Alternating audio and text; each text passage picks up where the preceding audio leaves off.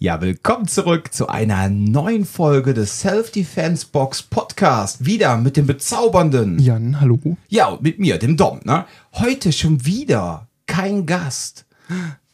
Aber, Die Leute ertragen uns schon gar nicht mehr zu zweit. Doch. Also, ähm, wir hatten ja äh, letzte Woche hatten wir die Folge Nummer 30, ne? hatten wir nicht rechtzeitig sonntags releasen können weil wir aus organisatorischen Gründen da komplett nicht zugekommen sind. Ich habe die erst heute hochgeladen und äh, ja, ist aber jetzt schon obwohl die jetzt gerade mal, wir, sind, wir haben jetzt gerade, was haben wir jetzt gerade? Äh, 4 Uhr, ich habe die um 9 Uhr hochgeladen, die ist schon in einem hohen Ding, wo zweistelligen Bereich. Musst, genau. Ja, ja, ja, genau, ich muss mal drauf gucken. Ja, aber das finde ich schon ganz cool. Also man muss ja auch immer gucken, wenn man Content veröffentlicht. Manchmal sind gewisse Uhrzeiten auch ein Segen oder ein Fluch. Ne? Je nachdem, wann du etwas rausbringst. Das muss ja auch ganz klar sein. Auch für die da draußen. Das soll jetzt hier nicht der große SM, also Social Media Podcast werden.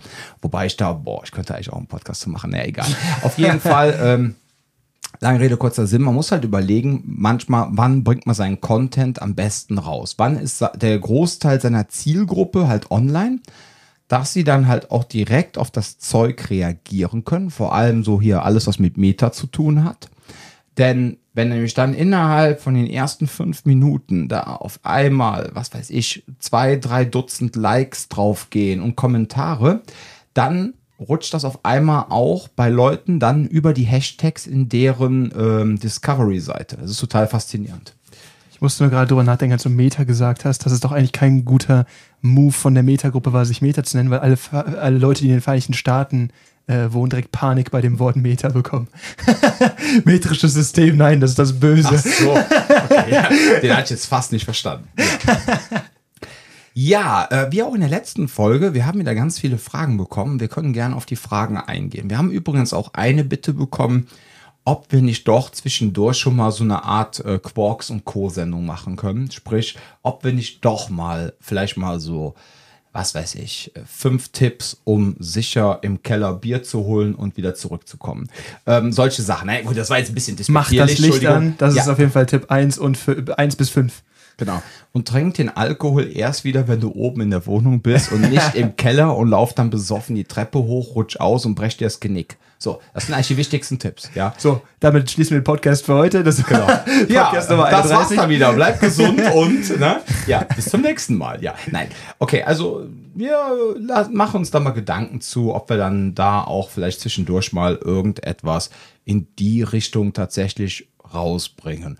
Vielleicht eine Art kürzeres Format, dass wir so einmal die Woche so unseren einstündigen, ja, manche Leute sagen ja ganz, äh, wie soll man sagen, missgünstig, despektierlich. Laber-Podcast, ja. Aber dass man dann vielleicht sagt, auch man bringt auch einmal die Woche vielleicht mal so ein 10 bis 15 Minuten so Ratgeber-Podcast raus. Also so. ja. So, ähm, so fragmutti.de mäßig. So, ja, sowas in der Art. Was, was, kann ich machen, um Kaffee aus Kleidung rauszubekommen? Ja, immer Backpulver. heißt aber genau. Essig und Backpulver. aber jetzt würde zum Beispiel der Selbstschutzcoach sagen, wenn du weißt, dass du nicht dazu in der Lage bist, mit braunfärbenden Mitteln, ja, weiße Mitteln zu verschonen, dann mach doch einen großen Bogen im Rahmen deiner Awareness um die, äh, oder um, auch um rote Beete und solche Sachen. Dann trag einfach keine weißen Sachen, trag einfach schwarz, dann sind Flecken auch nicht schlimm. Ist das das Wort zum Donnerstag? Leute, ja. nehmt keine färbenden Dinge zu euch, dann werden eure Klamotten auch nicht dreckig. Genau. Oder tragt einfach nur schwarz. Wie zum Beispiel unser neues schwarzes Rooster-T-Shirt. Darin seht ihr nicht nur gut aus, sondern ihr seht auch keine Übergang. Flecken. Ja. Ihr könnt okay. unsere T-Shirts nicht beflecken. Also, wir haben ganz viele Dinger noch bekommen und äh, eine Wunsch war halt das, ne? so ein bisschen doch Quarks und Co. Und dann hatten noch ein paar. Ähm, einer hatte noch geschrieben, unbesiegbar wie Chuck Norris. Ich glaube, das war einfach Das ist nur, eine Frage auf jeden Fall. Das ist eine Frage. Das ist eine Frage. Siehst du dich so?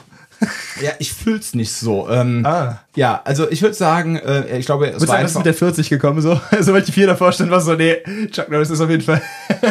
Nee, ich habe das Gefühl, das ist eher so eine Art, äh, so eine Art Lob für unseren Podcast. Ne? Wir sind unbesiegbar wie Chuck Norris. Der Podcast ist unbesiegbar wie Chuck Norris. Genau. wir können Chuck Norris Witze über unseren Podcast machen. Auf jeden Fall. Sollen wir eine Folge machen nur mit Chuck Norris Unser, Genau, unser Podcast hat keine Angst vorm Dunkeln. Die Dunkelheit hat die Angst vor unserem Podcast. Ja, genau. Bitteschön, das war genug für heute. Wunderbar. Dann hatten wir aber auch eine interessante Frage, wo wir Krav Maga in den nächsten zehn Jahren sehen. So, und Jan meinte schon so, oh mein Gott. Ja, ich meinte schon so, das wird eine lutherische Sendung, ja. Ähm, weil mich bezeichnet man ja eh oft als Spalter, da ich ja einfach Dinge anspreche, wenn sie mir als komisch erscheinen. Ne? Es gibt ja da draußen immer so diesen Budo-Kodex, ne? so nach dem Motto, Respekt vor anderen zu haben und das größte Kompliment, das du einem anderen machen kannst, ist, wenn du ihn so akzeptierst, wie du bist. Ja, das ist auch okay, nur wenn der andere scheiße ist, muss ich den nicht akzeptieren. So. Nee, Und- stopp, stopp, stopp, stopp. Du kannst ihn akzeptieren, du musst seine Lehre nicht als das all- allmächtige Mittel akzeptieren. Darum geht's. Ja, aber das ist ja jetzt auch schon wieder so eine verkappte Pädagogik. Nee, nee, nee, ehrlich, nee, nee, nee. Wenn einer Scheiße Ey, baut, ich nee. finde, man darf, Nee. also ganz kurz. Guck mal, er weiß es vielleicht einfach nicht besser, aber deswegen muss man ihn nicht schämen. Der Punkt ist zu sagen, so das, was du aber erklärst, ist scheiße, so ich hab dich lieb und alles, aber das, was du erklärst, ist absoluter Dreck. Das kann ich genauso sagen. Aber ich finde es auch wichtig, wenn zum Beispiel Menschen irgendeinen Scheiß bauen, dass man das nicht immer unbedingt von der Person abkoppelt. Da, oh, das, das, da, da, da, da, uh, das ist geil, das ist so, das ist ein Thema, das beschäftigt mich immer sehr, dieses, okay, Ja, wie sehr, weil der eine Punkt ist immer, man möchte ja immer irgendwo am Ende des Tages sagen, okay, man ist ja nicht die Summe seiner Fehler und lalala und dies und das. Und auf der anderen Seite ist es so, aber absolut, manchmal bauen Leute einfach Scheiße und das muss man auch einfach so im Raum stehen lassen, das ist recht. Ja, manchmal bauen Leute einfach Scheiße, weil sie einfach charakterlich scheiße sind. So. Und dann finde ich das albern, wenn man das voneinander abkoppelt. Natürlich, im Rahmen der Gesprächsführung ist es natürlich besser, wenn man immer so ein, ein Ding hat. Ja, Jan lacht hier gerade wie so ein Pferdchen. Ähm, ist natürlich schon, äh, um die Diskussion zu vereinfachen, natürlich zu sagen, du bist ein ganz toller Mensch, aber dein Verhalten gerade war nicht in Ordnung. wage du es nicht, mir das in den Mund zu legen, da geht's mir gar nicht drum. Mir geht's Nein, darum, ich meine nicht nicht. Ich meine das ich jetzt nicht dich. Ich meine jetzt ist Ah. die Argumentation oftmals von so, für mich, äh, teilweise so verquerte. so eine gute Sache und dann drei so böse eine so. verquerte äh, also, äh, Pädagogik ist das für mich, so nach dem Motto, pass auf, Johannes, du bist ein ganz toller Mensch, aber dein Verhalten gerade war nicht in Ordnung, ja. Ich habe du dein darfst das Gefühl. Kinderheim nicht anzünden, ja. Das ist nicht in Ordnung. Nein, wenn Johannes das macht, ist er einfach nur ein bescheuerter, beschissener Psychopath. Und das sollte man ihm einfach auch sagen, ne? So, egal. Auf jeden Fall, jetzt Schuldest du Johannes, ihm da ehrlich gegenüber zu sein? Johannes, wir haben Angst vor dir. So, und der Punkt ist doch einfach der, ähm, ich bin halt so der Typ, wenn ich irgendwo sehe, dass da gewisse Dinge einfach keinen Sinn ergeben, dann frage ich einfach schon mal. Ne? So nach dem Motto, hm. So, und dann, dann stößt das auf. Dann kommt immer so diese Sache mit diesem Pseudo-Respekt und nein, tut mir leid, das, was ihr da gerade zeigt, ist gefühlt 30 Jahre alt. Nur deshalb, dass es 30 Jahre alt ist, heißt es nicht automatisch, dass es schlecht ist. Aber das, was ihr da gerade macht, ist schlecht, denn es gibt da schon wieder eine Weiterentwicklung. Das ist ja genauso wie, als wenn jetzt, wenn jetzt jemand sagt, ja, ich benutze immer noch DOS 6.2, ja, und äh, bringe den Leuten bei, das ist der aktuellste Stand. Und du sagst so, ja, liebe Jungen, mittlerweile gibt es aber, ich weiß es gar nicht, im Windows-Bereich bin ich gar nicht mehr so firm. Windows 11, glaube ich, habe ich gehört. Oder halt Mac, ne, äh, Version 13.0. So, und dann sagst du so, warum arbeitest du denn noch mit 6.2 und erzählst den Leuten, das wäre das Effektivste und das Beste? Es sei denn, du guckst dir Krankenhäuser an, weil die arbeiten noch mit Systemen, die in den 90ern aktuell waren. Das ist immer ganz interessant zu denken, die Diskrepanz. Weißt du, warum die das machen? Das hat mir mal der Hausarzt erklärt. Ich habe mal meinen Hausarzt gefragt, warum habt ihr eigentlich noch so uralte Rechner? Da sagt der, wir, unser, das System, was wir benutzen, benutzt Nadel,drucker. Und weil wir, weil wir moderne das ist aber auch nicht Systeme überall so, ne? Also in mittlerweile der, nicht da, mehr. ich Wir reden jetzt von vor 15 Jahren. Nee, ich habe das, ich habe, wann war das, 2015 müsste das gewesen sein, 14, 15, ein Praktikum in der Orthopädie gemacht und da hatten wir auch einen Nadelstreifendrucker, äh, Nadelstreifendrucker, einen Nadeldrucker, so. Ja. Weil du da die Rezepte einfach reinpacken konntest, die haben dann ihr Ding gemacht. Genau. Ähm, der Punkt ist aber, Weil die, weil, weil, Das ist weil, aber nicht warum? grundsätzlich- weil die also- durchgeschlagen haben. Ja. Weil Nadeldrucker haben nämlich dann direkt auch die Durchschläge für die Krankenkasse und für den Arbeitgeber durchgedruckt. ja, Also, aber nicht in ne- der riesen Klinikkette von, Ja, ne, ich find's also- auch lustig. das ist noch was anderes. Das ist eine faule weiß. Ausrede. Ja. Die bauen immer die gleiche Scheiße, weil es gibt keinen, es gibt keinen, keine Konkurrenz. Deswegen können die das immer noch in den Markt bringen. Da, äh, nee, wir fangen jetzt nicht hier mit Nein, okay, Monopolbildung also, oder so. Also, Das Thema für lange Rede, kurzer Sinn. Wo sehen wir Kraft Mager in zehn Jahren? Ich sehe einfach eine gewisse Entwicklung. Es wird genau wie im Wing Chun, wird es dahin führen, es wird die großen Verbände geben, die eine direkte, wie sagt man mal, Line-Age haben zu Lichtenfeld und die daran auch auf Teufel komme raus festhalten werden, damit sie ihre Daseinsberechtigung nicht verlieren, weil A, es ist eine voll die Challenge als großer Verband, mal eben das komplette System umzustellen, wenn du über die ganze Welt, was weiß ich, 300, 400 Instruktoren hast, ja. Das ist ja bei so einer Franchise-Kette, stellt euch vor, McDonalds stellt jetzt auf einmal den Cheeseburger um und sagt dann weltweit, der muss jetzt anders schmecken. Wisst ihr, was das für ein logistischer Aufwand ist? So, und jetzt reden wir hier auf der einen Seite von McDonalds, aber auch so ein kleiner Kraft-Mager-Verband und selbst wenn es einer der größten der Welt ist, für die fällt das natürlich unglaublich schwer, von heute auf morgen einfach so das System zu ändern. So, jetzt kommt's aber. Ähm, der Punkt ist aber der, wenn die jetzt aber sagen, wir, und wir haben uns jetzt weiterentwickelt und wir machen nicht mehr das Kraftmager, was Lichtenfeld gemacht hat, was der uns noch gelehrt hat in seinen Rudimenten, ne, dann sind sie auf einmal in, in einer Konkurrenz zu den ganzen anderen Kraftmagerverbänden, die teilweise mit Lichtenfeld gar nichts mehr am Hut haben. Und dann wird es einfach schwer, je nachdem, was sie anbieten. So. Interessant, dass du das so siehst, weil ich finde, dass das, was jetzt beigebracht wird, gerade wenn wir uns dann auch angucken, was so Combatives in den 30ern, 20ern gewesen mhm. ist, dann sieht man hier und da, wo quasi die Wurzeln von dem, was mittlerweile immer noch beigebracht wird, teilweise da irgendwo liegen. Aber ich glaube, und da lehne ich mich jetzt ein bisschen weit aus dem Fenster, aber ich glaube, dass das, was unterrichtet wird, jetzt schon nicht mehr viel mit dem zu tun hat, was Lichtenfeld ursprünglich unterrichtet hat. Und zwar ähm, und da würde ich ganz gerne ähm, ein Beispiel nehmen aus einem Podcast, den ich letztens noch gehört habe. Ähm, Meta-Podcast hier. Ähm, und da wurde nämlich, ähm, da ging es darum, in den Staaten, äh, mit so, die haben über das Gedankenexperiment ges gesprochen, wie wäre es, wenn wir einfach überall eine Pauschaltaxe von 25% auf, aufs Einkommen einnehmen und dann gibt es keine, dann, dann gibt es dieses ganze aufwendige Steuersystem nicht mehr, was eh mhm. eh keiner durchblickt. Da meinte er, aber guck, wie viele IRS-Beamte es gibt, guck, wie viele Steuerberater es gibt, deren Existenzberechtigung damit wegbricht. Guck, wie viele Leute in diesem ganzen Kuddelmuddel irgendwo beschäftigt sind. Das ist ja genauso, wenn du über äh, das Militär sprichst und sagst, okay, guck mal, wie viele Leute, wie viele äh, Stellen, Stellen da dran hängen, wie viel äh, Einkommen da dran irgendwie hängt, dass das weiter stattfindet, wie viele ähm, Rüstungskonzerne da wiederum äh, Profite mitfahren, die dann wiederum andere Leute bezahlen und so weiter Zulieferer und so fort. etc. Genau. Ja, klar. Und das ist das Problem und das sehe ich da quasi bei diesem ganzen Kraftmagar Franchising genauso wie in diesen Bereichen, dass du sagst, diese Strukturen sind mittlerweile viel zu starr geworden, als dass man da äh, zum einen noch irgendwie sinnvoll auf irgendwas reagieren kann, weil die halt rigide sind mhm. und zum anderen ist der Punkt aber auch, es geht nicht mehr um die ursprüngliche Sache dabei. Sobald da Geld drin ist und sobald da irgendwie Leute ihre Identität rausziehen, sobald das ganze Ding irgendwie so gekippt ist, geht es nicht mehr darum, das bestmögliche Produkt anzubieten. Es geht darum, dass man seine eigene Existenz sichert. Und ich glaube, das ist das große Problem, dass wenn du da jetzt ankommst, äh, wie ich dich ja auch kenne, von wegen so, hör mal, das und das das funktioniert aber jetzt nicht so sauber, lass mal das ausprobieren. Ich habe da das und das gesehen beim Jim Armstrong, beim, äh, ist ja echt egal, wo du es gesehen hast, mhm. aber ich habe hier und da diese Technik gesehen, das funktioniert doch super. Das können die nicht annehmen, weil dann nehmen sie sich selber die Existenzberechtigung. Ja, ja, klar. Und ich glaube, da geht es weniger äh, dann tatsächlich darum, dass man sagt, so, okay, wir stehen dann in Konkurrenz mit den anderen. Weil ich glaube nicht, dass die da reflektiert genug sind, dass irgendwie sich, sondern es geht darum, ich habe das gelernt, so war das immer schon, so ist das richtig. Und deswegen machen wir das so. Ja, das war ja mein erstes Argument. Und also alles andere ist pervertiert genau. und das geht nicht. Genau, das ist ja das, was ich meinte. Das erste Argument ist halt dieses Ding, wir machen das, was wir schon immer gemacht haben, damit ja. wir auch sagen können, wir machen das Original von Lichtenfeld, ah, ja, ja. ja, Und dann brauchen, dann können sie sich nämlich immer noch davon abgrenzen. Selbst wenn sie in, in 20 Jahren noch weiterhin so arbeiten und zeigen dann mittlerweile dann die absolute Kampfkunstgrütze, ja, was es teilweise für mich jetzt schon ist, dann heißt es nämlich so, ja, aber wir machen immer noch das, was der große Sifu damals gemacht hat. Ach so, okay. So. Das heißt, es geht darum, dass quasi, wenn, wenn du jetzt zum Beispiel ein, zwei Leute hier arbeiten hast oder generell in irgendeinem Studio und sagst, boah, der ist bei der Polizei gewesen, der ist beim, beim Bund gewesen, der ist da und da gewesen, dann kannst du mal sagen, so, oh, wir haben hier genug Street Cred irgendwie. Und so hast du halt dann einen Typen da mal stehen. So eine Line-Age-Cred. Ja, du kannst sagen, kannst, boah, direkte Linie zum Lichtenfeld. Da stand mal ein so ein Typ, der hat ja, richtig Ahnung, was er genau. macht und deswegen ist das, was wir hier machen, total sinnvoll. Vor allem, ich meine halt auch sowas, nee, nehmen wir sowas wie eine 360-Defense hm. oder sowas, ne? Ja, da ist der Punkt so, wie es jetzt, wie es jetzt irgendwie erklärt wird, ne? Ist das Quatsch, das, da brauchen wir gar nicht drüber sprechen. Aber auch so dieses Grundkonzept davon, so, so, so, so Keile im Nahkampf zu setzen, ich meine, das ist ja in irgendeiner Form im Spear auch mit drin oder mhm. sowas, ne? Das heißt, wir sprechen auf jeden Fall über ein Konzept, das irgendwo ja nicht komplett irgendwie an den Haaren herbeigezogen ist. Aber du guckst dir einfach an, wie wird es mittlerweile ausgelegt. Und ich mhm. glaube, da haben wir das Problem, dass wir sagen, hey, da hat jemand wirklich gekämpft oder konnte wirklich kämpfen, weiß ich nicht, ich habe ich hab ihn nie persönlich kennengelernt, so, aber ähm, Du siehst da jemanden, der irgendwann mal wirklich was drauf hatte.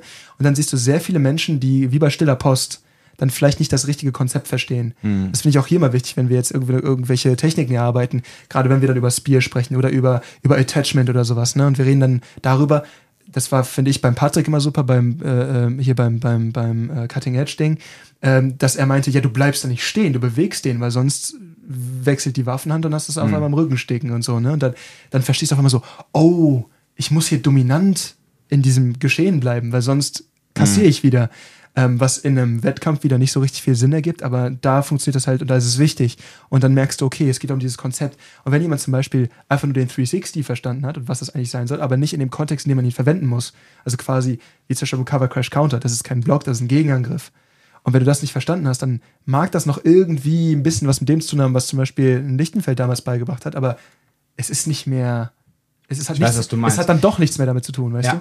aber mir geht es halt darum, ich glaube, und deshalb meine ich ja so, die Entwicklung in den nächsten zehn Jahren wird halt so sein, dass es weiterhin diese althergebrachten Verbände es gibt, weil denen ihr U U USP, also ihr Unique Selling Point ist einfach, wir sind das Original und sie haben dann einfach einen Vorteil in den Köpfen der Leute, die können nicht unterscheiden, vor allem die gewaltfreien Kunden, die zu einem kommen, die lesen dann einfach nur, ah, okay, diese beiden Verbänden, die machen das Original Kraftmager.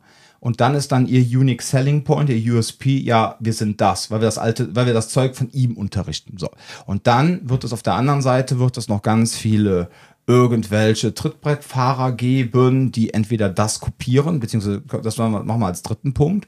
Dann wird es weiterhin eine Szene geben oder eine Gruppierung, die sagt, wir müssten das immer stetig weiterentwickeln. Ja.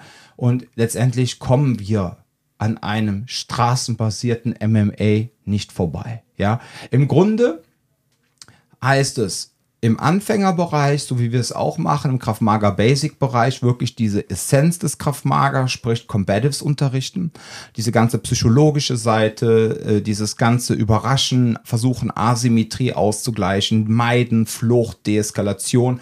Aber wenn die Leute sich dann tiefergehend mit Kämpfen beschäftigen wollen in einem Straßenkontext, dann kommen sie an einem straßenbasierten MMA nicht vorbei. Und ich denke mir, da wird so die Entwicklung hingehen.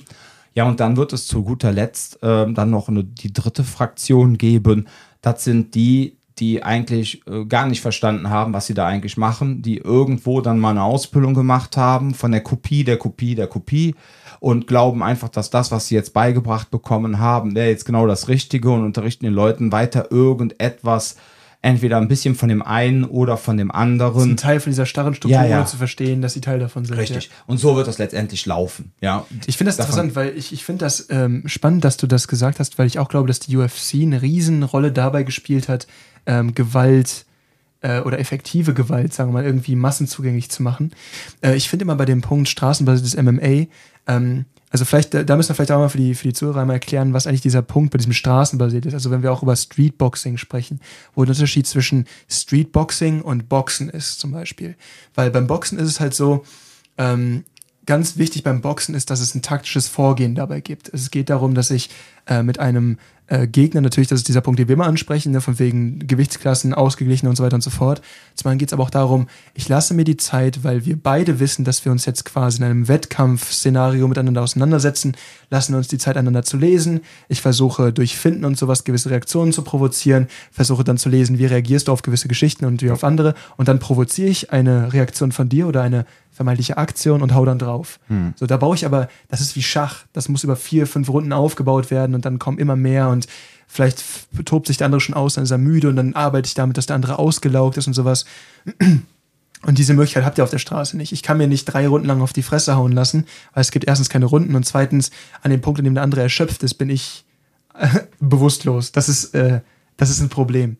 Und dementsprechend funktioniert Streetboxing anders. Es geht darum, man nimmt gewisse Konzepte aus dem Boxen raus. Ne? Man sagt, das ist die Basis, was wir hier machen. Das Movement ist in gewisser Weise dasselbe, aber das Ziel ist ein anderes und das Vorgehen ist ein, andere, Ja. äh, ist ein anderes. Das heißt, wir können uns nicht daran orientieren, ich locke hier und dann bla. Ich kann keine Zugeständnisse machen, sondern auch beim Streetboxen ist alles dominant.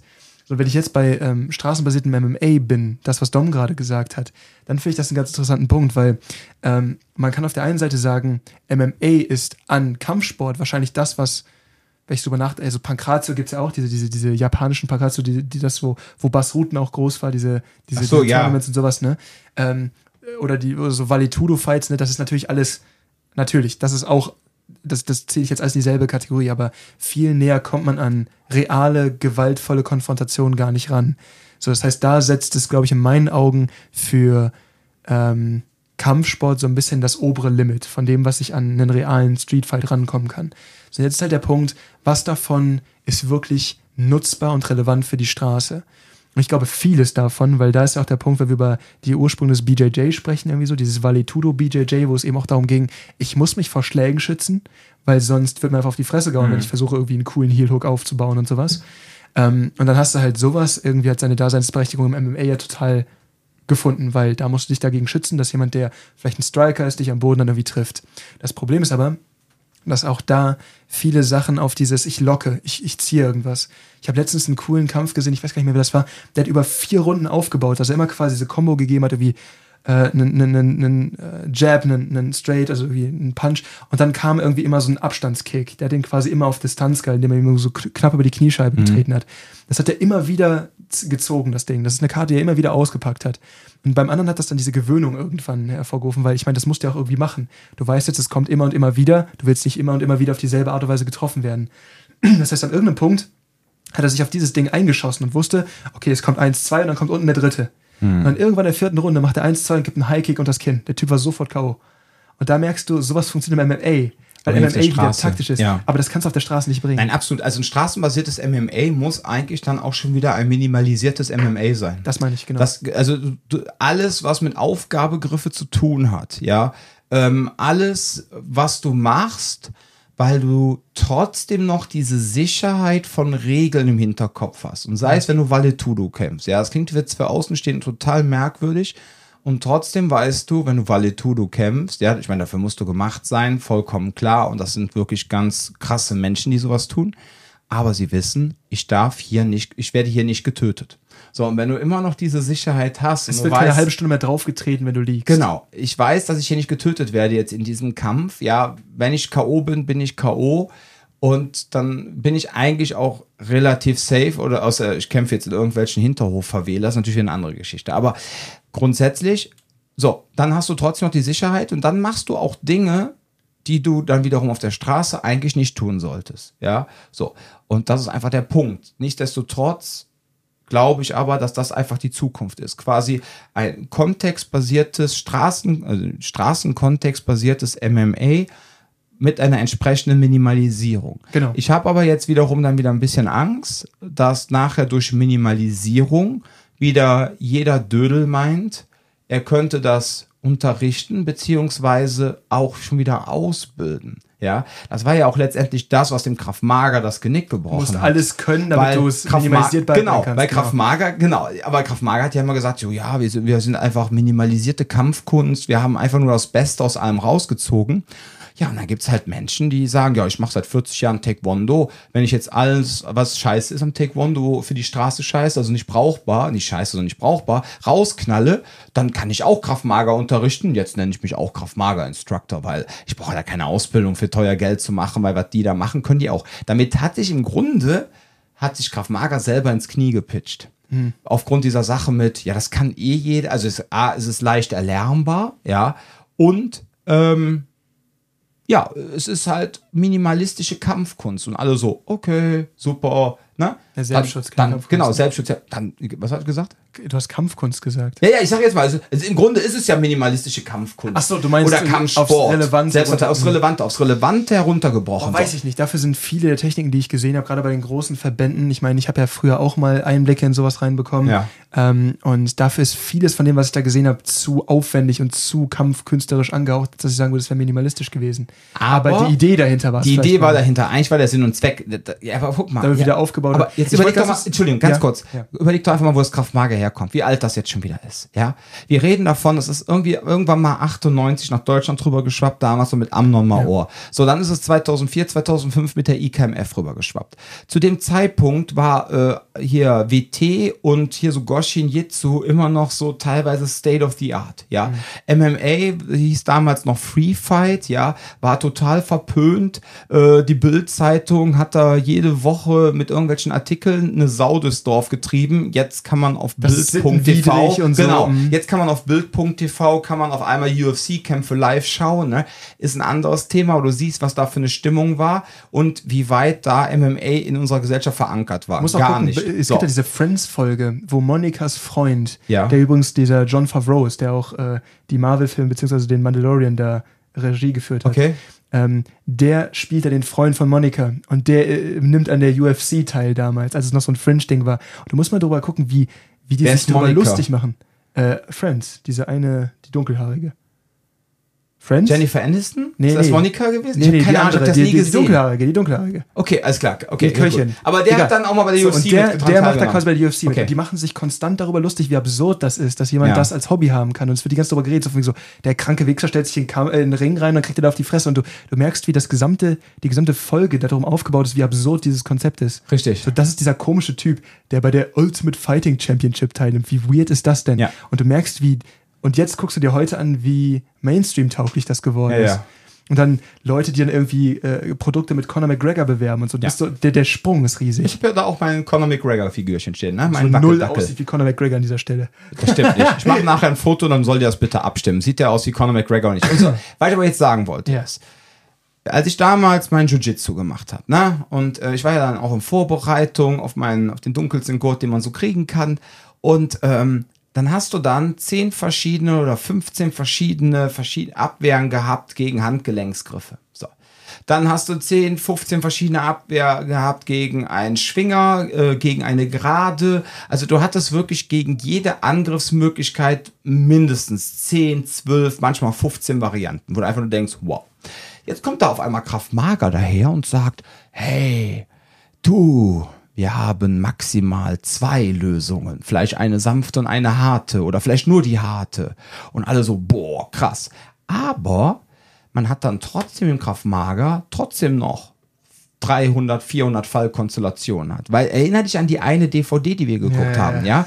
Da wurde dann wirklich besprochen, was passiert, wenn einer mit dem Messer vor dir steht, hinter dir steht, seitlich steht. Was Links vor dir, links hinter dir. Dann ja, so, genau. So, aber dann die Frage, was ist, wenn er in einem 45-Grad-Winkel zu mir steht? Na, so nach dem Motto, oh mein Gott, jetzt bin ich total, jetzt weiß ich gar nicht, jetzt bin ich Expert Level 5, jetzt steht der diagonal in einem 45-Grad-Winkel zu mir. Meine einzige Schwäche. Oh mein Gott, das haben wir nie besprochen. Ne? So, und das ist einfach der Punkt. Äh, so, das war aber dann vor 20 Jahren, war das so nach dem Motto, boah, geil, bei denen gibt es nur noch ein oder maximal zwei Lösungen pro Situation. Ja, und dann war das natürlich voll der Hype. Deshalb bitte, ne, das, das darfst du halt nicht falsch verstehen, ja? Ja. Das ist halt einfach der Ding. So, nur mittlerweile, ähm, Minimalismus ist in meinen Augen alles. So, und dann natürlich aus der Sicht von vor 20 Jahren ist dieses Minimalismusprinzip, vor 20 Jahren konnte man auch sagen, ja, okay. Aber das Witzige ist ja, vor 20 Jahren gab es ja auch schon Combatives. Ja, ich meine, UC zum Beispiel ist von 1999. Ähm, die ganzen Sachen, von denen letztendlich Lee gelernt hat, von den Männern, das ist aus den 80ern und 90ern die Konzepte. Nur, die hatten halt nie eine so große mediale Wirkung, haben es nie in die Karate International, Budo International oder Karate Revue reingeschafft oder noch weniger ins Black Belt Magazine. Also Weil haben die auch so unkonventionell waren. Ne? Richtig. Also haben die nicht existiert. So, es gab kein Internet. Es konnte Mitte, Ende der 90er, ja, aber selbst da, ja. Guck mal, Google ist, glaube ich, 2001 online gegangen oder Ja, 2000. und YouTube gibt es erst So. seit 2005. Da merkst du halt so, und vorher gab es sowas wie Videos Genau. online nicht. Ja, aber du musst, genau, richtig. Genau, YouTube ist von 2005, 2006. Und jetzt ist die Sache die, wenn du damals was wissen wolltest, entweder hast du davon ein Buch in der Buchhandlung bekommen, du hast in einer von deinen äh, Budo-Klatsch-Zeitschriften was darüber gelesen, oder du hattest einen extrem krassen, coolen Kumpel, der bei der Bundeswehr war und durfte dann auch schon mal über den Teich fliegen und hat da bei irgendwelchen Marines wieder irgendwelche krassen Sachen gelernt und hat da mal einen kennengelernt. Ansonsten, als absoluter Noob, hattest du keine Möglichkeit, dich zu informieren. Videos Du konntest ne? auch, musst es gab auch keine ausleihen. Suchmaschinen. Alta Vista, Fi- Fireball, nicht Fireball, ich glaube Fireball hieß es damals in Yahoo. Ja, die waren alle noch so in ihren Kinderschuhen. Da konntest du nicht eingeben, was ist das beste Selbstverteidigungssystem der Welt oder keine Ahnung. Das gab's nicht. Das heißt, du hattest Homepages, deswegen gab's auf Homepages unten Linksektionen, wo drin stand, meine Link-Empfehlungen. Und dann hast du da Freunde draufgepackt. Und wenn du Glück hattest, bist du auf irgendeine Homepage gekommen und der hatte einen Link zu einem Kumpel, der hatte wieder einen Link zum Kumpel und auf einmal warst du in irgendeinem Gym im Mittleren Westen und dachtest so, ach, das ist der und der, krass. Okay, meine Englischkenntnisse sind jetzt scheiße, aber mal gucken, ob ich es irgendwie übersetzt bekomme. Google Sprachtools, ach, gab es noch gar nicht. Fuck, was stehen denn da jetzt für Wörter? Ah, mein Englisch ist jetzt nicht so gut. Jetzt fängst du an zu lächeln, aber genau das ist ja das Ding. Ne? Diese, diese Sprachbarriere war vor allem vor 20 Jahren noch echt eine Challenge für viele. Ja, ja? so. Und so entwickelt sich das Ganze. Ne? Und so ähm, heißt es, so sind dann halt Dinge, manche Dinge weniger populär geworden als andere. Aber das hatten wir ja schon mal in einem anderen Podcast. Ich also, glaube, dass da noch wichtig ist, und das ist ein Fokus, den ich da auf jeden Fall noch legen möchte, wenn wir über straßenbasiertes MMA sprechen. Weil ähm, ein großes, einen großen Gedankenfehler, den ich oft dabei sehe, das habe ich in der letzten Folge, glaube ich, schon angesprochen. Einmal diese Nummer von so, boah, ich habe 300 Techniken, äh, das ist mehr als jeder Bundi, also mache ich jeden Bundi kalt. So einfach irgendwie dieses, okay, ich habe hier irgendwie mehr mehr irgendwas und das macht mich jetzt besser in irgendwas, obwohl man eventuell deswegen nicht unbedingt besser kämpfen kann. Das ist ein schneller Trugschluss, der nahe liegt. Und das andere Problem ist folgendes. Wenn ihr quasi lernt, okay, im Rahmen von, sagen wir jetzt mal, straßenbasierten MMA, ähm, der Kern dessen ist ein Kampfsport, der dann so an, also weil wir wissen, das sind effiziente Mittel, die funktionieren. Das ist ja der Witz bei der UFC. Man, äh, früher hat es dann noch Leute mit mit Gies stehen dann andere Leute, die irgendwie mit ihren Boxershorts standen und auf einmal merkst du, okay, ganz unterschiedliche Stile, dies, das. Und da hat sich ja quasi irgendwie dann diese, diese neue Mixed Martial Arts Geschichte daraus entwickelt. So, und das ist die Grundlage. Wir wissen also, was in einem Wettkampf gut funktioniert. Dann nehme ich das, versuche das mit Sachen, die ich aus den Combatives noch kenne, zusammenzumischen und habe dann dieses neue Prinzip. Also irgendwie so ein gesamtes rundes Ding. Die Gefahr, die ich dabei immer sehe, ist, ähm, wenn ich jetzt sage, ich stelle mich darauf ein, dass mein Gegner auch was weiß. Oder ich arbeite im Rahmen dieses Systems ist die Sorge, die ich dabei immer habe, und das darf nicht rausgehen, dass ich dann an jemanden gerate, der gar nicht weiß, was er tut, aber der einfach nur brutal ist. Hm. Das heißt, das ist eine Sache, die mir im Bodenkampf manchmal aufgefallen ist, dass ich da mit jemandem auf den Boden gegangen bin, der zum Beispiel, sag mal, in irgendeiner Behörde gearbeitet hat oder irgendwas gemacht hat, wo es darum geht, du willst Leute einfach nur sichern. Sonst geht darum, mit auf Teufel komm raus und da wird gerissen und gezerrt und blau und es wird einfach nur gesichert. So. Und dann gehe ich mit meinem Luther Livre-Background mit so jemandem auf die Matte. Und ähm, ich halte länger durch, weil ich dann einfach geschult damit bin und ich kann mich ruhiger bewegen und dies und das. Aber ich merke dann halt, dass die Sachen machen, mit denen ich nicht unbedingt rechne. Ich kann dann anfangen, da Positionskampf drauf zu, daraus zu machen, aber auf einmal kann ich zwei Drittel der Tools, die ich gelernt habe, nicht mehr einsetzen, weil die alle erfordern, dass mein anderer mir einen Input gibt. Das heißt aber den Beispiel, Input, auf den du konditioniert bist. Genau, das ist das Problem. Input gibt der andere dir ja, aber nicht den Input, den genau. du gewohnt bist. Und das ist diese große ja. Gefahr, die ich auch sehe, wenn ich auch über Streetbox rede oder sowas und ich sage, ähm, ja, du als jemand, der dann diese, der diese Elemente für sich nutzen kann, ne? So, was ist ein Straight Punch, was ist ein Hook, was ist eine Overhand, was ist ein Uppercut, was ist ein Leberhaken, all das, ne, brauchst du. Und wenn du dann mit jemandem kämpfen kannst, der auch richtig weiß, was er da tut, und du gegen den bestehst, ist auch die Wahrscheinlichkeit, dass du gegen jemanden, der nicht so versteht, was er tut, bestehst, höher. Aber man darf sich da nicht in so einer falschen Sicherheit wägen, wo man dann sagt, hey, ähm, alles geht im Kern auf diese MMA-Techniken zurück, weil der Trugschluss daraus ist, weil es funktioniert, macht es jeder. Hm. Also weißt du, was ich meine? Und dann hast ja, du jemanden, der von was ganz Unkonventionelles macht, dann hast du ein Problem. Also pass auf, ich sag jetzt mal was ganz Plumpes. Ja, das ist wahrscheinlich Plumpes. psychologisch, kannst du das vielleicht jetzt gleich wieder aufräumen, den Scherbenhaufen, aber wenn, du musst dem anderen, wenn du mit ihm kämpfst, klar machen, dass du ihm mehr wehtun willst als er dir. Mhm. So, das stelle ich jetzt einfach mal in den Raum. Du kannst der geilste Techniker sein, wenn der andere härter zuschlägt und will dir einfach nur den Kopf abreißen und du willst das in dem Moment nicht, kannst du der geilste Typ, die geilste Typin, der geilste Typ auf der Welt sein, du bist gefickt. So, und das ist der Punkt. Aggression ja. ist ein großer Schlüssel. Aggression. Scharia sagt immer Controlled Aggression, kontrollierte ja, Aggression. Ja, aber kontrollierte Aggression, nicht dieses äh, wild, schwingen. Ne, wild schwingen und dann so, weil wenn du jetzt einen Kneipenschläger hast, der Erfahrung hat, der kein Problem hat, dich quasi wegzumachen. Aber du bist jetzt ein sehr guter technischer Boxer, bist aber von deiner inneren Einstellung jetzt gerade in der Situation ihm einfach mental unterlegen nimmt er dich auseinander. Im Sinne von, du bist nicht bereit, auf Knopfdruck so viel Aggression, oder es muss nicht genauso viel sein, weil du bist vielleicht technisch überlegen, aber genug Aggression genug um, das um ihn dagegen zu halten. Genau. Ja. So, und das, das ist das Ding. Wenn du jetzt dazu in der Lage bist und du hast die Technik aber drauf, ja. ganz Dann ehrlich. Bist du gefährlich. dann klatschst du den weg. So, und das ist der Punkt. Und das ist, glaube ich, auch für mich so die Essenz. Das heißt auch, vor allem das Wichtige ist ja auch, warum mir beim Streetboxen noch so wichtig ist. Es geht ja auch darum, den Leuten beizubringen, wie sie sich auch gegen solche Angriffe ehrlich erwehren. Ja. Ja. So dieses Ding, ja, es gibt mir einfach nur jemand eine Rechte zum Gesicht und dann kommt aber keine linke und keine Ahnung, kein Knie mehr. Ja. Und dann trainierst du halt immer nur dein feine Inside Defense und äh, machst, versuchst noch so ein Handgelenk zu greifen und dann machst du ein bisschen Hammerfist hier.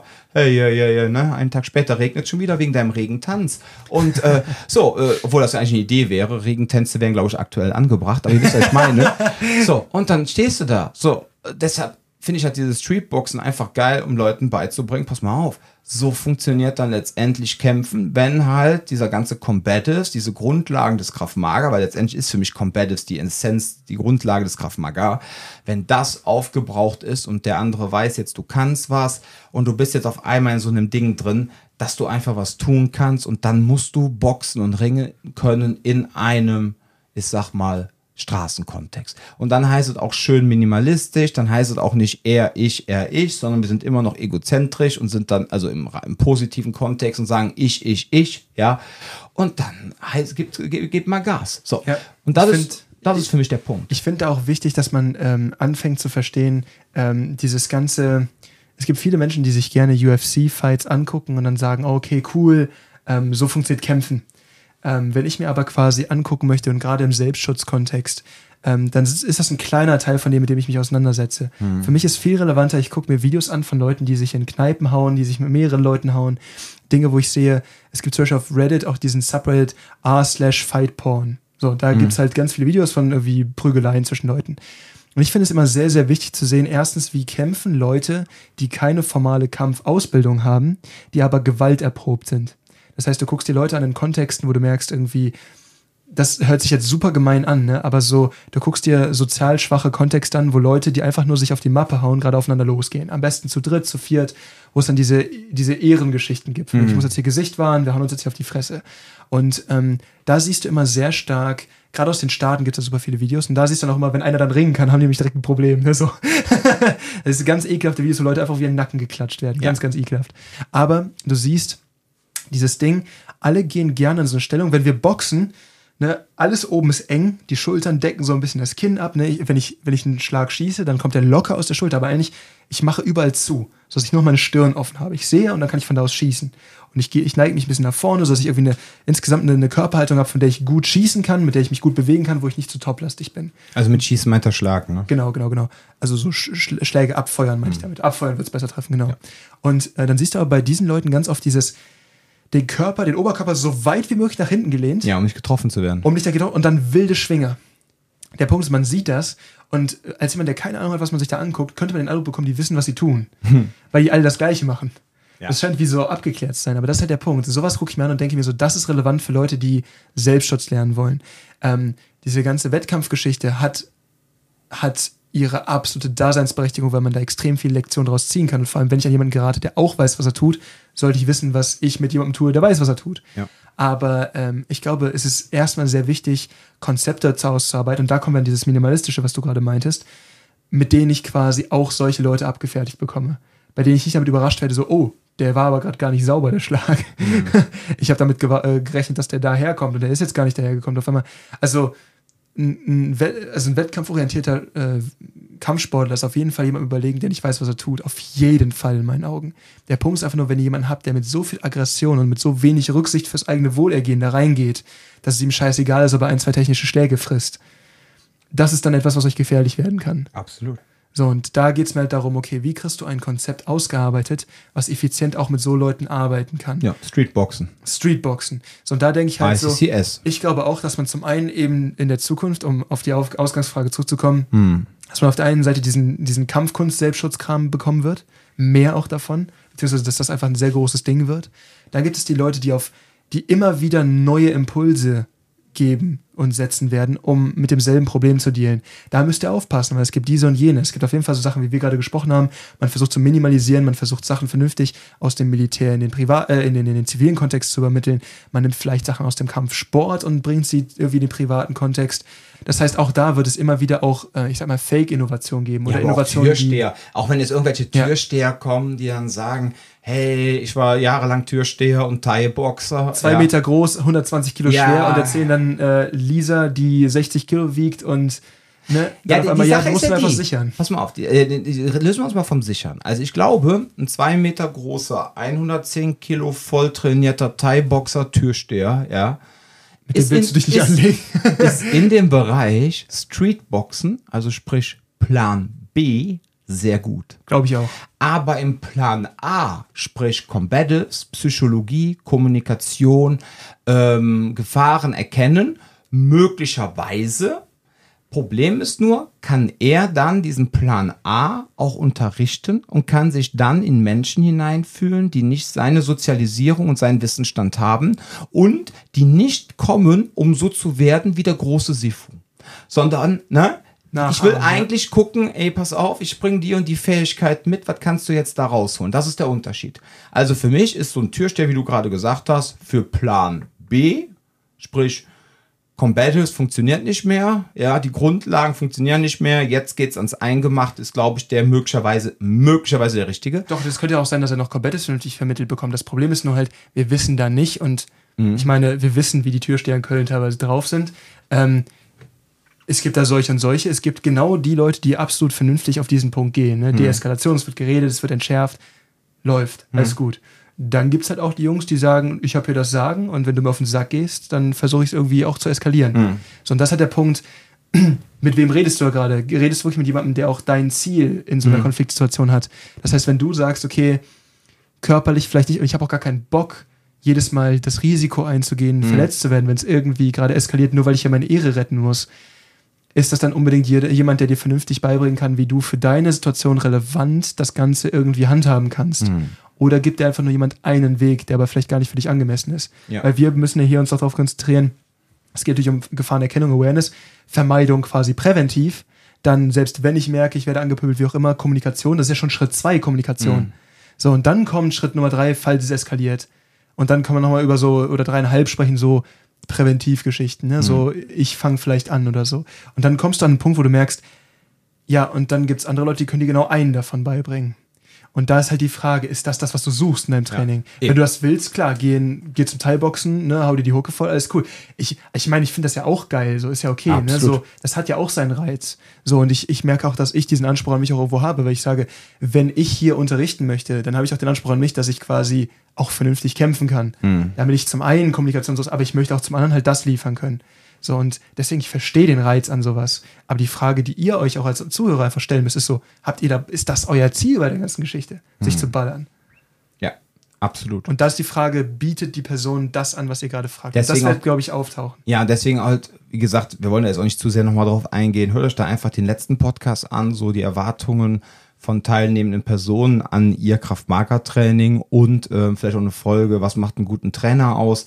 Dann habt ihr ungefähr auch drauf, wo wir der Meinung sind, was man mitbringen kann und sollte als guter Trainer. Auch die Folge mit dem Lukas ist Ja. gut dafür. Ja, ich hoffe, wir haben die Frage jetzt hinreichend beantwortet, wo wir Kraft Mager in den nächsten zehn Jahren sehen. Ich würde sagen, wir machen noch ganz kurz eine Kleinigkeit und das Ding, zwar, da war noch eine Frage zu mir, äh, zum Thema Thai-Boxen und Jiu-Jitsu. Ja, da meinte auch jemand, der würde gerne mehr zu meiner Person haben. Der Dom spricht ja so wenig über seine Person. ja, eben. Ich bringe irgendwann mal so ein äh, 3000-stündiges Hörbuch raus über mein Leben und dann äh, wird das, äh, werdet ihr es als erstes erfahren.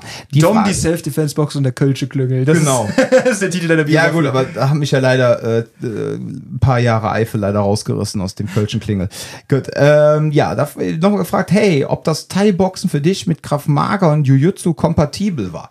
Jo, ähm, das kann ich im Grunde schnell beantworten, äh, wäre jetzt gelogen. Ähm, der Punkt ist einfach der, Jan und ich haben das ja auch schon mal beantwortet. Dadurch, dass ich mal jahrelang wirklich so ausführlich Jiu-Jitsu gelernt habe und da auch sehr viel über Bewegung, über meinen Körper und halt auch so dieses große Spektrum kennengelernt habe, also der Bewegung. Wichtig ist hier, nicht Jiu-Jitsu ist nicht BJJ. Genau, sondern Goshin-Jitsu. spezi- Genau, ist nicht speziell für Bodenkampf. Richtig, genau. Es war jetzt das deutsche Goshin-Jitsu. Äh, Das Bodenkampfteil ist sehr rudimentär gewesen. Kann man in keinster Weise mit BJJ vergleichen. Aber mein Trainer hat immer sehr viel Wert auf saubere Technik gelegt, sehr viel Thema auf Körpermechanik. Ähm, Das hat mir in all den Jahren danach immer geholfen. Thai-Boxen hat mir letztendlich beigebracht, ähm, mit hat mir gezeigt, wo meine persönlichen Grenzen sind und äh, meine, wo ich auch meine Stärken habe und deshalb weiß ich auch, dass ich treten kann wie ein Pferd.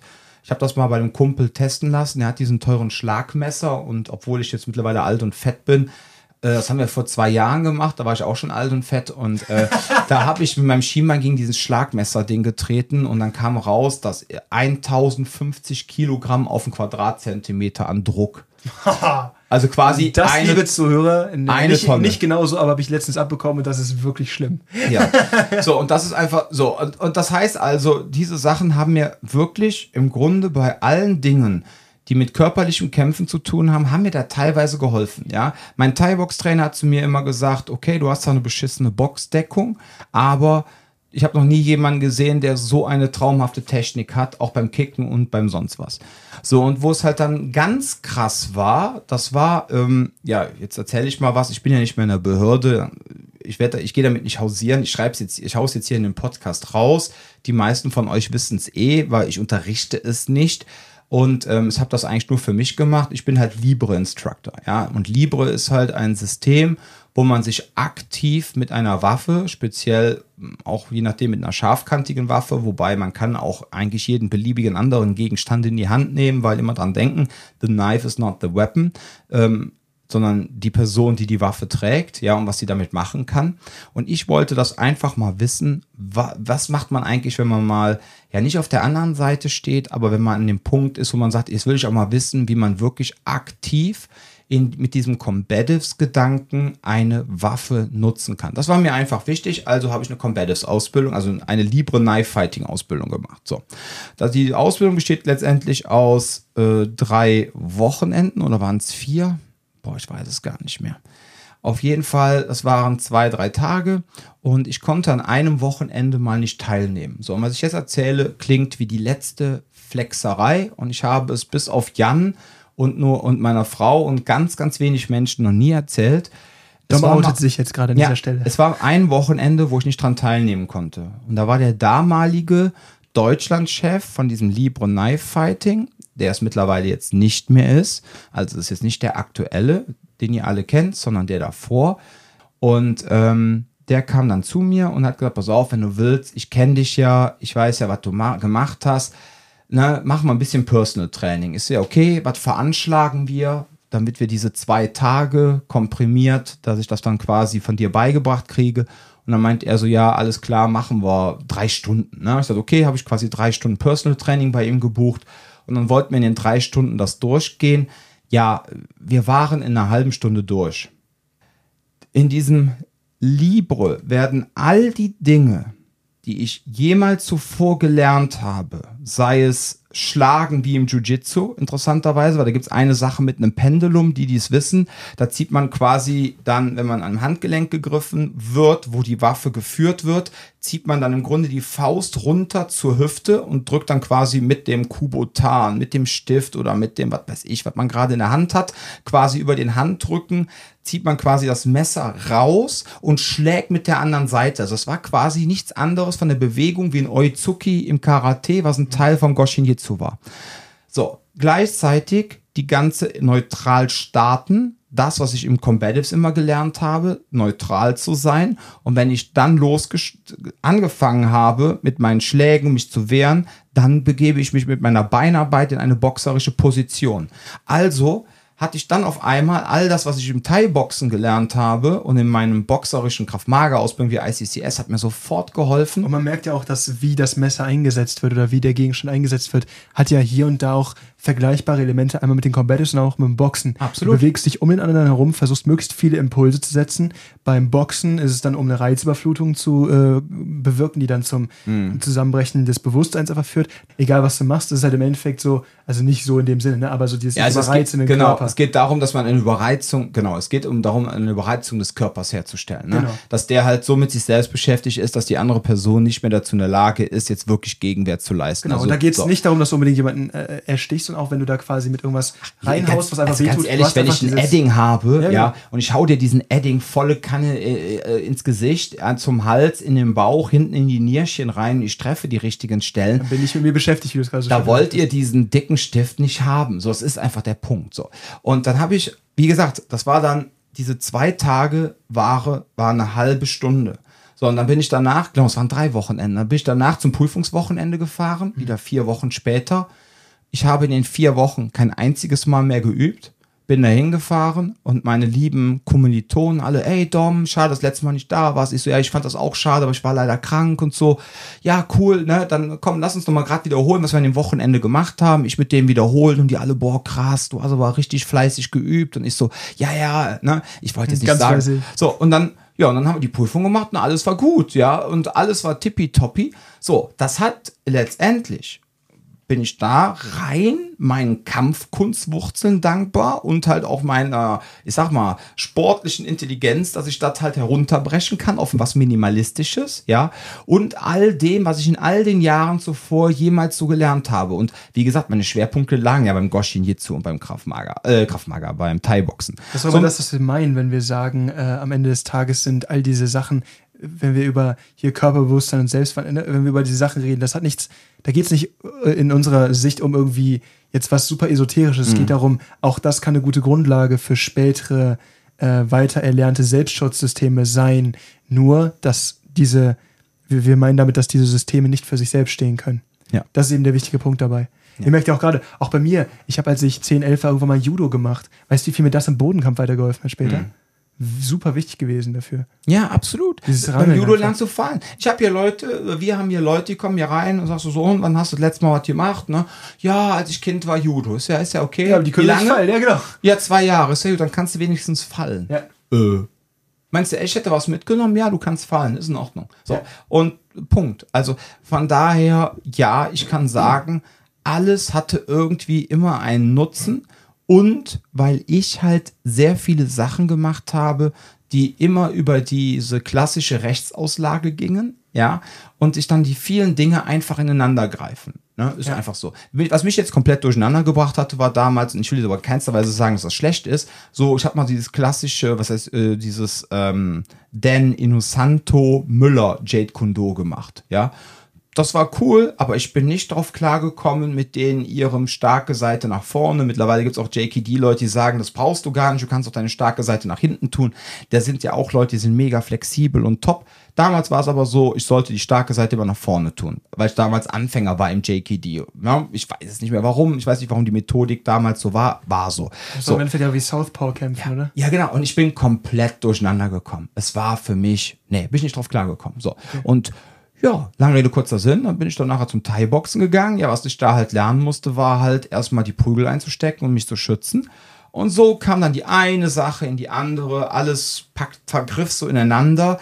Ja, und dann war im Grunde dann letztendlich dann nachher diese Libra-Ausbildung quasi die Quintessenz von allem, weil ähm, das dann halt alles in einem minimalistischen Kontext zusammengeführt hat. Ich finde, das merkst du auch bei den Trainern, die hier arbeiten, gerade Mhm. die, die halt irgendwie schon eine gewisse, ich formuliere es mal allgemein, Vorbildung haben. Die, die kämpfen können, haben auch kein Problem, dann neue Systeme da zu integrieren. Mhm. Du hast nur direkt, und das ist das, was ich meine, was bei dir auch wichtig ist, dass du diesen Kampfsport-Hintergrund hattest und diese äh, Kampfkunst-Sachen gemacht hast, führt am Ende des Tages dazu, dass du einen guten Bullshit-Detektor hast. Ja, ja. So, und das ist wichtig, weil du guckst, was Absolut. funktioniert, was funktioniert nicht. Ja. Und das ist, glaube ich, schwer für jemanden, der sich darauf verlassen muss, dass das, was gerade beigebracht wird, auch irgendwie ein sinnvolles Konzept ist. Ja, wir hatten, ich muss aber echt dazu sagen, ich bin aber auch, mein Wasserglas ist aber auch voll, ne?